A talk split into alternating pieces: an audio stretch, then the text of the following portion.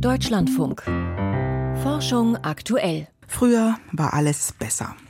Der Gedanke kommt einem, wenn man heute in der Fachzeitschrift Communications Biology blättert. Da steht nämlich, die Buckelwalbullen haben noch vor wenigen Jahrzehnten viel mehr gesungen, um eine Wahlkuh für sich zu gewinnen. Heute setzen sie statt auf Gesang auf Gewalt. Ein Trauerspiel, aber das sieht ausgerechnet die Autorin der Studie ganz anders. Thomas Schröder hat mit ihr gesprochen.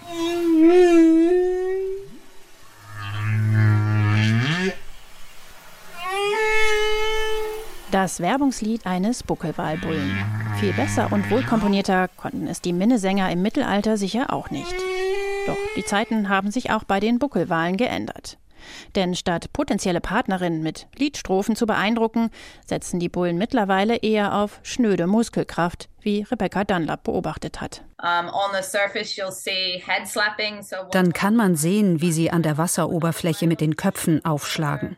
Da versucht sich dann ein Bulle auf den anderen zu werfen und ihn so unter Wasser zu drücken. Auch Fluken schlagen sieht man dann sehr oft. Es kann also recht heftig werden. Nachvollziehen konnte die Biologin der Universität Queensland diese Entwicklung anhand einer langen Daten- und Beobachtungsreihe von 1997 bis 2015. Und sie fand darin auch eine Erklärung für das veränderte Verhalten. Einer der wichtigsten Faktoren dafür, ob die Wale sangen oder nicht, war die Anzahl der anderen Männchen. Wenn kaum andere Männchen in der Gegend waren, fingen sie eher an zu singen. Der Grund dafür ist, dass der Gesang ja auch für andere Männchen hörbar ist und Konkurrenz anziehen könnte. Wenn es kaum andere Bullen in der Gegend gibt, ist dieses Risiko natürlich geringer.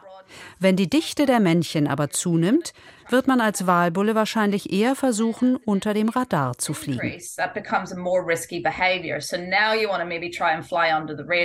Der vermeintliche Sittenverfall unter Buckelwalen könnte also eigentlich eine gute Nachricht sein.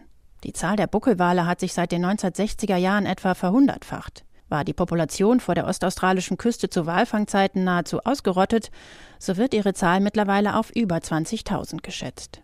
Dennoch reagierten die Leute auf ihre Forschungsergebnisse oft negativ, berichtet Rebecca Dunlop. Oh mein Gott, die Wale haben aufgehört zu singen, das ist ja furchtbar.